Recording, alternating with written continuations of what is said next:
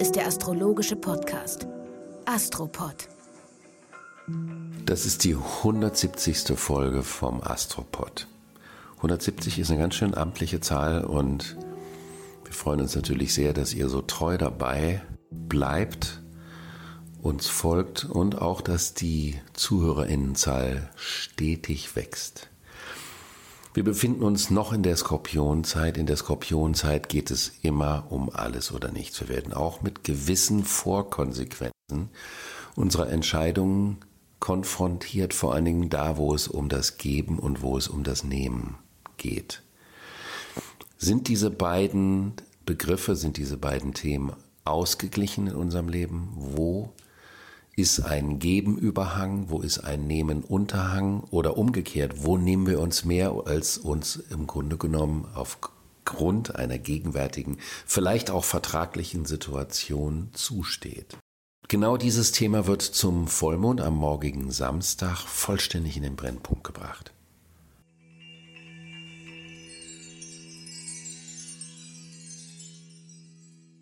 Das ist ein wunderbarer Anlass, sich über das Mischverhältnis zwischen Geben und Nehmen im eigenen Leben, aber auch im Leben innerhalb der Beziehung mit den Menschen, mit denen wir zu tun haben, auseinanderzusetzen. Dabei ist das Thema Geben und Nehmen sehr, sehr komplex und sehr vielschichtig.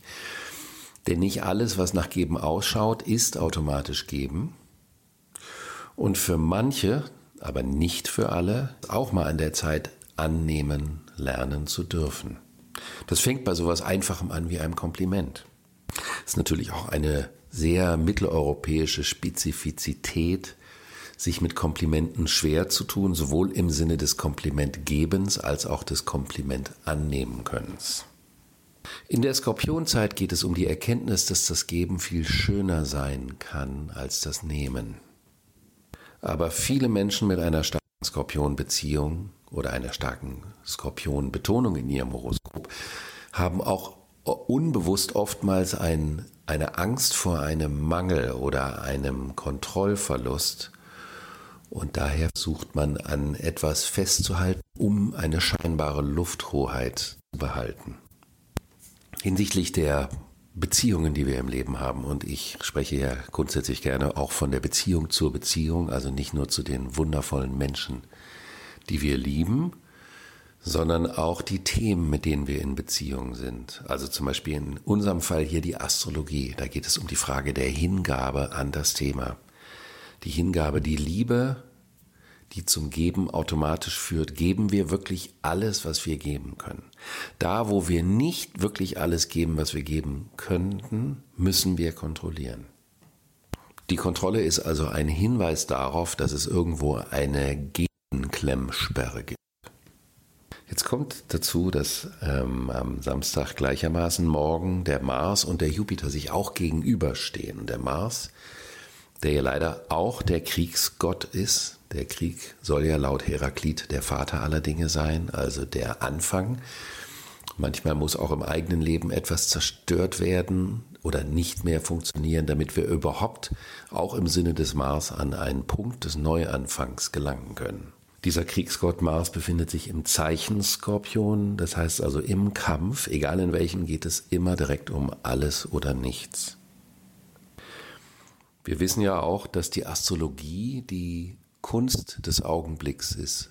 Das bedeutet also, das Horoskop des Beginns beinhaltet wie eine, in einem Samen das gesamte Potenzial der Entfaltung eines Motivs. So ist es mit dem Geburtshoroskop eines jeden Menschen, das sogenannte Radix-Horoskop. Radix heißt die Wurzel, Radice auf Italienisch.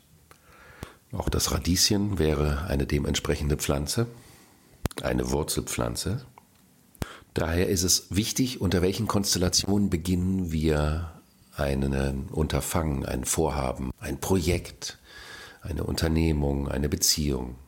Leider haben die marsischen Kriegsgötter der Welt die letzten großen Kriege unter Mars-Pluto angezettelt, was bedeutet, hier gibt es eine Abwärtsspirale der Verstrickung in Vorstellungen, die zu Hass führen, weshalb leider aus dieser Perspektive heraus die aktuellen Kriege nicht danach ausschauen, als ob sie kurzfristig aufhören würden. Dennoch steht als lange Thematik dahinter, darüber wurde auch im letzten Astropod bereits gesprochen, eine ganz, ganz alte Frage und Thematik hinsichtlich des Themas Geben und Nehmen der beteiligten Länder, Kulturen, Parteien, Positionen.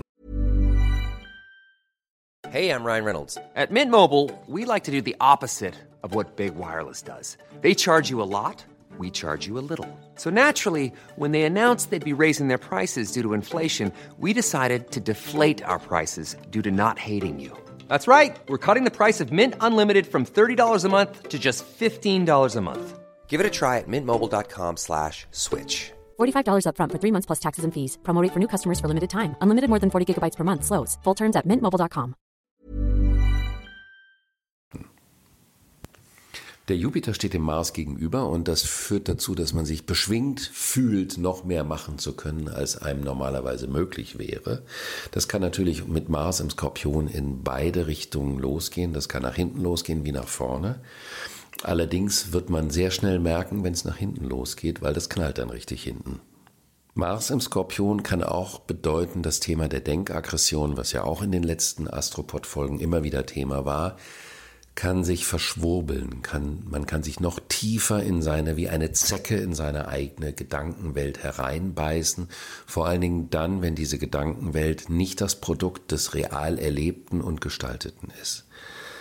Und wir haben ja de facto die große Problematik, dass es viel zu viel Denken, dass viel zu viel gedacht und zu wenig getan wird. Wenn dann aus dem zu wenig Denken dann gehandelt wird, dann hat natürlich dieses Handeln auch dementsprechende, teilweise brutale Konsequenzen. Auch an dieser Stelle ist es wieder ein Hinweis darauf, dass ja grundsätzlich in der Luftepoche im Widerspruch zu dem, was man sich vorstellt mit Luft, damit es nicht zu luftig, zu kopfig, zu ideologisch, zu idealistisch wird, der Gegenpol des Handwerklichen, des Könnens, des manuellen Könnens, der Körpertherapie, der Stimmtherapie, der Kraft, die aus der Stimme kommt, die eigene Stimme wiederfinden und stärken. Diese Themen werden zu einem wichtigen, gesunden, erdverankerten Gegenpol. Und da kann man in der Phase dieser Vollmond-Thematik, die für zwei Wochen andauert, also das Thema wird uns zwei Wochen lang begleiten, kann man darauf achten, wo man sich Gedanken verstiegen zu Handlungen hinreißen lässt, zu denen man sich nie hinreißen lassen würde, wenn man kontinuierlich an einer Gestalt arbeiten würde. Passend zu diesem Thema gibt es am Dienstag, den einunddreißigsten Oktober, einen harmonischen Winkel zwischen der Venus im Zeichen Jungfrau mit dem Uranus, dem Epochenherrscher, der für die Neugestaltung steht. Uranus im Zeichen Stier bedeutet eine komplette Umwertung der Werte, frei nach Friedrich Nietzsche. Venus in der Jungfrau, hatten wir schon erwähnt, ist vielleicht nicht die flamboyante Göttin der Wollust, aber bezieht sich auf die Liebe zu dem Konkretisiermachbaren, also auch dem Handwerklichen. Man kann also sagen, dass der Anfang der Woche, Ende Oktober, wirklich sehr gut dazu geeignet ist, sich zu überlegen, was könnte ich praktisch, konkret in meinem Alltagsleben verbessern, umsetzen, auch um den Gedanken eine Ablenkung zu geben hinsichtlich eines soliden, physischen, materiellen Fundamentes. Wenn wir kein Handwerk haben, dann haben wir keine Überprüfbarkeit. Das heißt also, das Handwerk ist auch immer ein Hinweis auf eine demütige Beziehung zu einem materiellen Prozess, anhand dessen man überprüfen kann, welche Beziehung hat der Mensch überhaupt dazu. Wenn das Handwerk keine Rolle spielt, dann gibt es keine Überprüfbarkeit. Für die sportbetonten Menschen unter euch, also zum Beispiel diejenigen, die mit den Beinen arbeiten oder mit den Flügeln, die Füße und die Flügel sind genauso ein Werk des Körpers, also der Umsetzung und der Fähigkeit dieser Art der Umsetzung. Und bei aller Vorstellungsgewalt, bei allem Fanatismus, der größte Schatten des Skorpions ist der Denkfanatismus. Also die Denkaggression ist die Vorstellung, Waage, Mars in der Waage, ist die Denkaggression, die nicht ausgelebte Aggression, die zu einer Repetition von nicht ausgelegten im Köpfchen führt. Und im Skorpion verdichtet sich die nicht ausgelebte Denkaggression und daraus kann sich der Fanatismus entwickeln. Das heißt also, Mars im Skorpion ist analog zu dem Thema Mars-Pluto, weil Pluto beherrscht den Skorpion Und wenn der Mars im Zeichen Skorpion ist, untersteht er dem Pluto.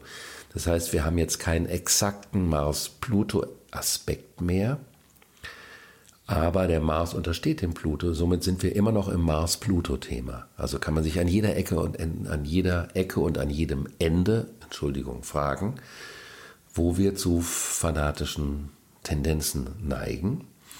Und am Freitag, den elften dritten November, gibt es einen Aspekt zwischen Venus und Neptun, der immer wieder kommt und immer wieder auch von uns erwähnt wird.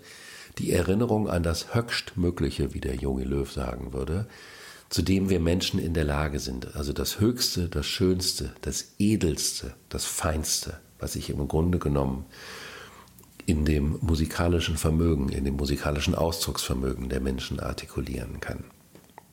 Was auch ein interessantes Thema ist, wozu sich ja der Joachim Ernst Behrendt immer wieder äußert, was auch bei uns in der Zukunft noch mehr Thema werden wird, auch vor dem Hintergrund, dass die Klangtherapie, die Stimmtherapie, die Körpertherapie in der Luftepoche so wichtig werden, dass in den letzten zweihundert Jahren, also der Erdepoche, der Seh- und der Denksinn zu Ungunsten des Hörsinns überbetont wurden. Aber der Hörsinn ist viel unmittelbarer und viel sensitiver, auch viel instinktiver. Wenn der Sehsinn eingeschaltet, der Sehsinn ist näher am Verstand als der Hörsinn. Das heißt, wenn wir sehen, sind wir schneller dazu verleitet, dass wir auch denken. Es ist ein Unterschied. Wenn wir schauen, dann sehen wir nicht mit der Funktion, dass wir etwas logisch erkennen können wollen, sondern wir schauen einfach wie auf ein Bild, versuchen in der Wahrnehmung alles gleichzeitig wahrzunehmen. Und das nennt man das Schauen. Aber das Sehen oder das Gucken heißt, was ist denn da los? Da kommt ein Auto um die Ecke und da ist eine Ampel und da steht ein Mann mit Hund. Punkt. Es ist also eine faktische, visuelle, logische Analyse eines visuellen Tatbestandes. Der Hörsinn ist ein ganz anderer, weil nicht unmittelbar an den Verstand gekoppelt ist. Deswegen hören wir anders. Die Musik ist auch eine andere Kunstform, weil sie am unmittelbarsten durch das Gehör in unser System eindringt. Daher gehört auch dazu, mehr zu hören, also zu lauschen, was geschieht, was sagt jemand anderes. Höre ich dem überhaupt zu?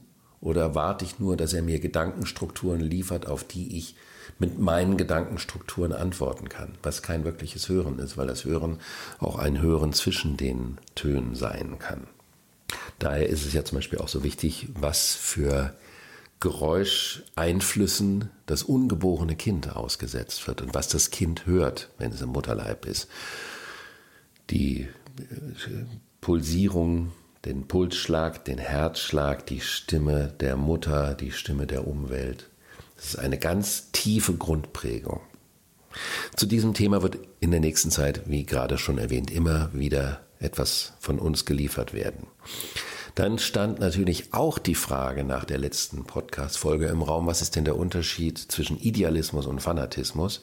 Das ist natürlich ein gigantischer Unterschied. Der Idealismus würde dem Zeichen Wassermann eher zugeordnet werden, aus der Vogelperspektive betrachtet, also aus der Sicht von Niels Holgersen, der da oben mit den Gänsen rumschwirrt, ist alles ohne Blut und Schmutz und Energie und ohne Strom. Es ist, es ist aus der Ferne betrachtet das Bild, aus dem man eine ideale Version aller möglichen Welten ableiten könnte. Der Fanatismus bezieht sich auf ein Denken über eine bestimmte Situation, die sich dem Erleben abgekoppelt hat. Und das ist etwas ganz anderes. Der Idealismus kann eine Voraussetzung für einen Denkfanatismus sein. Es sind aber zwei unterschiedliche Phasen in der Entwicklung einer Beziehung zu der Umwelt, zu einem Thema, zu Menschen. Am Freitag befindet sich auch die Sonne im Spannungsaspekt zum Jupiter. Und Sonne-Jupiter bedeutet immer alles mal vielmal, also die sogenannte größere, die X X L-Version von allem. Diese Konstellation kann die einen Gemüter zum, zur Großzügigkeit herausfordern und die anderen zum weiteren Größenwahn. Es hängt also von der Grundgesinnung und der Grundfähigkeit der Einschätzung der Grenzen der eigenen Möglichkeiten ab, welchen Weg man unter solchen Konstellationen geht. Das sind Tageskonstellationen, die aber die großen Themen, die am Himmel sind, runterbrechen in das Alltagsgeschehen. Am Samstag, den vierten elften, haben wir den berühmten John-Ruhrmann-Aspekt. Merkur Spannung zu Uranus. Das plötzlich unerwartete Umdenken können auf Basis einer Situation, die nicht auf der Denkbahn, auf der vorgegebenen Denkbahn sich befunden hat. Man könnte diesen Aspekt auch einen gewissen Genialitätsaspekt nennen, was die Astrologen aber manchmal viel zu schnell gerne machen, denn der Uranus steht dann immer für die Genialität und auf Basis der Meinung vieler AstrologInnen müsste dann jeder zweite Mensch genial sein, was wir definitiv konstatieren können, was nicht der Fall ist. Das heißt, es hängt von der Bewusstseinsebene ab, auf der man sich mit bestimmten Themen beschäftigt, über die auseinandersetzt oder über die reflektiert, ob man plötzlich wirklich einen neuen Zusammenhang erkennen kann oder ob man einfach nur wirr, sprunghaft von A nach B in seinen Gedanken hüpft. Am Montag, den sechsten November, befindet sich die Venus in der Jungfrau in einem konstruktiven Aspekt zu Pluto. Hier geht es um die Verbindlichkeit und die Verantwortlichkeit der Entscheidung hinsichtlich der Themen und Menschen, die man liebt. Was stecke ich rein in mein Projekt? Was stecke ich rein in die Beziehung?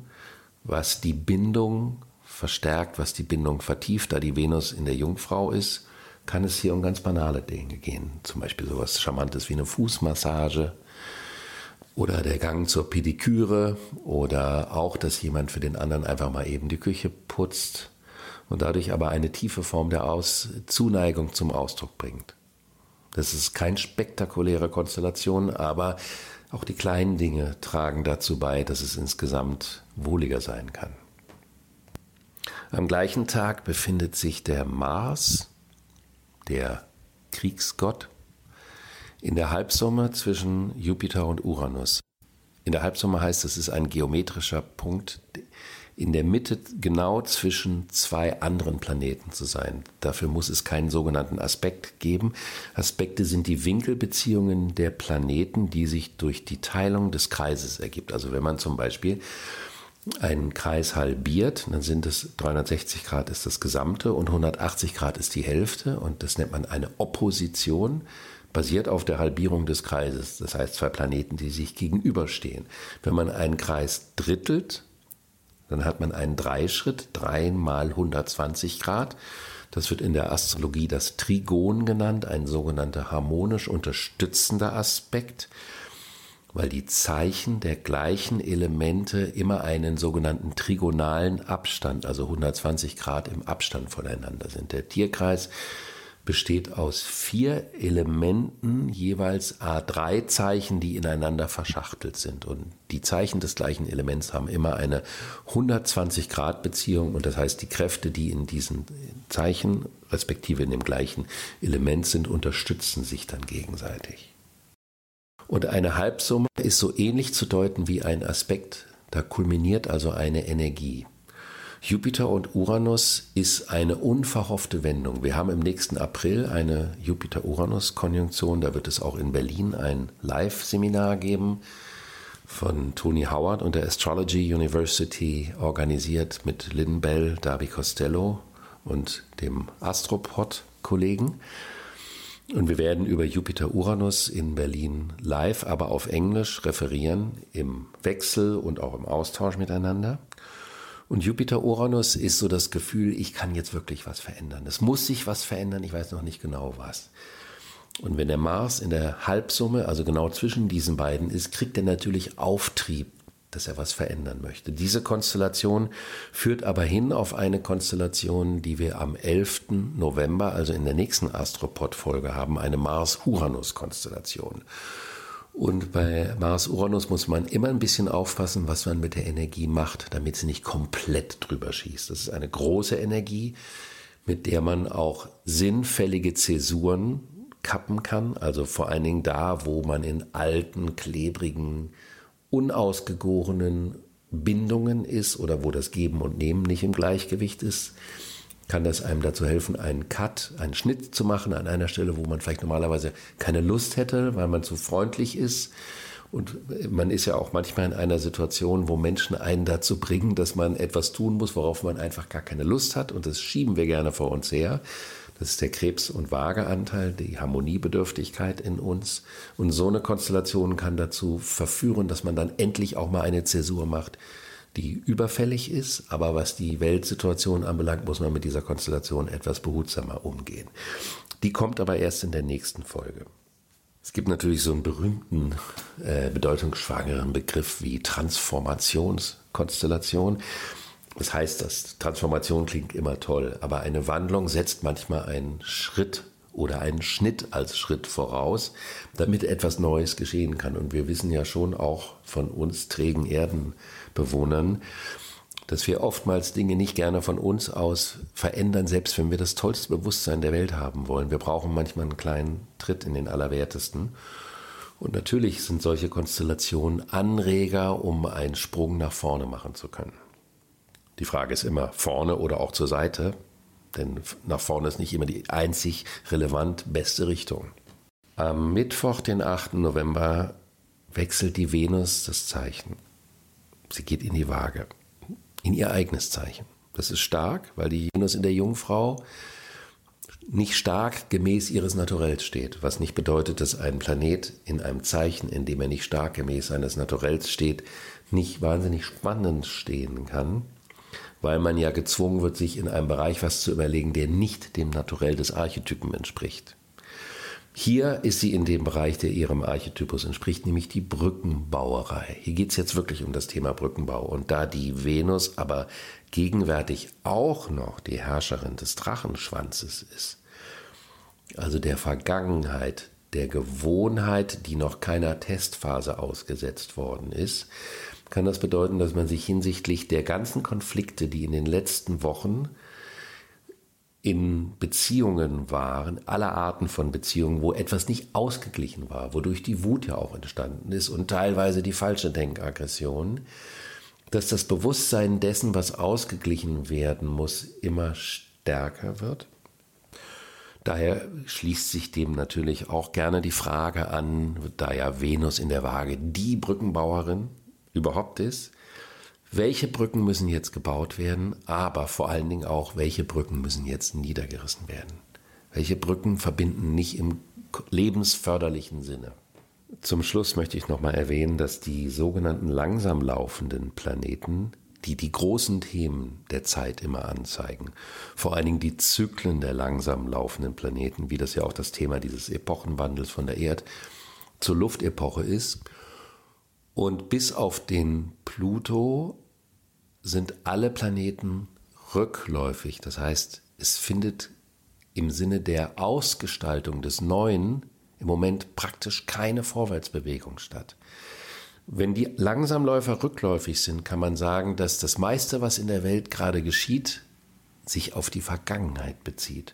Und viele Bewegungen rückwärts sind, und das kann auf der einen Seite bedeuten, dass es im individuellen Fall notwendig ist, noch mal ein paar Schritte zurückzublättern im eigenen Lebenskapitel, um zu schauen, was könnte korrigiert, nachgearbeitet, überarbeitet werden. Aber hinsichtlich der Ausgestaltung der Welt bedeutet das, dass wir gerade rückschrittlich sind und dass daher auch zu beurteilen ist, dass die viele der Dinge, die geschehen, die zumindest am lautesten geschehen, rückwärtsgewandt im Sinne der Erdepoche sind. Es ist also das Aufbegehren der Erdepoche gegen die dringlich anstehenden Veränderungen. Und der Pluto hat die Richtung gewechselt. Der ist, wie man dann sagt, direktläufig, aber noch auf den letzten Graden des Steinbocks, bevor er dann nächstes Jahr in den Wassermann wieder wandert, wo er Kraft der Position auf dem Grad des Epochenwandels gehen wird, null Grad Wassermann.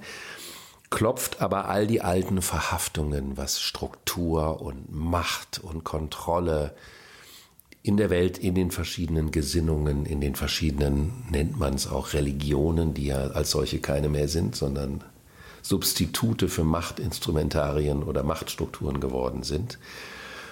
Und der Planet Saturn befindet sich auf null Grad Fische. null Grad ist immer der Anfang von einem Zeichen. Und Saturn in den Fischen bedeutet Respekt vor der verborgenen Wirklichkeit, Respekt vor den Verbindungen des Lebens, also den Zwischenwelten, die miteinander verbunden sind. Und das nochmal neu zu definieren, wie viel wichtiger es ist, Respekt vor dem zu haben, was wir auch hinsichtlich des Lebens und der Welt nicht begreifen, anstatt immer zu denken, dass wir diese patriarchale Denklufthoheit über alles haben, alles beurteilen können und immer Recht haben und wir die Gestalter des Geschehens auf der Erde sind, sondern dass es da immer etwas gibt, was noch viel größer ist.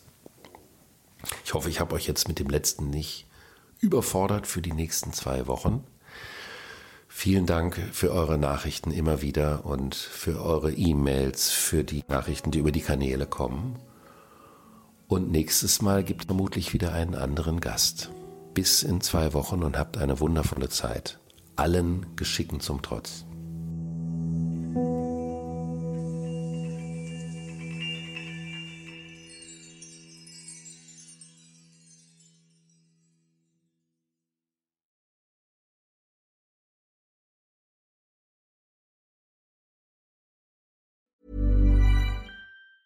Planning for your next trip? Elevate your travel style with Quince. Quince has all the jet-setting essentials you'll want for your next getaway, like European linen, premium luggage options, buttery soft Italian leather bags, and so much more. And it's all priced at fifty to eighty percent less than similar brands. Plus, Quince only works with factories that use safe and ethical manufacturing practices. Pack your bags with high-quality essentials you'll be wearing for vacations to come with Quince. Go to quince dot com slash pack for free shipping and three sixty-five day returns.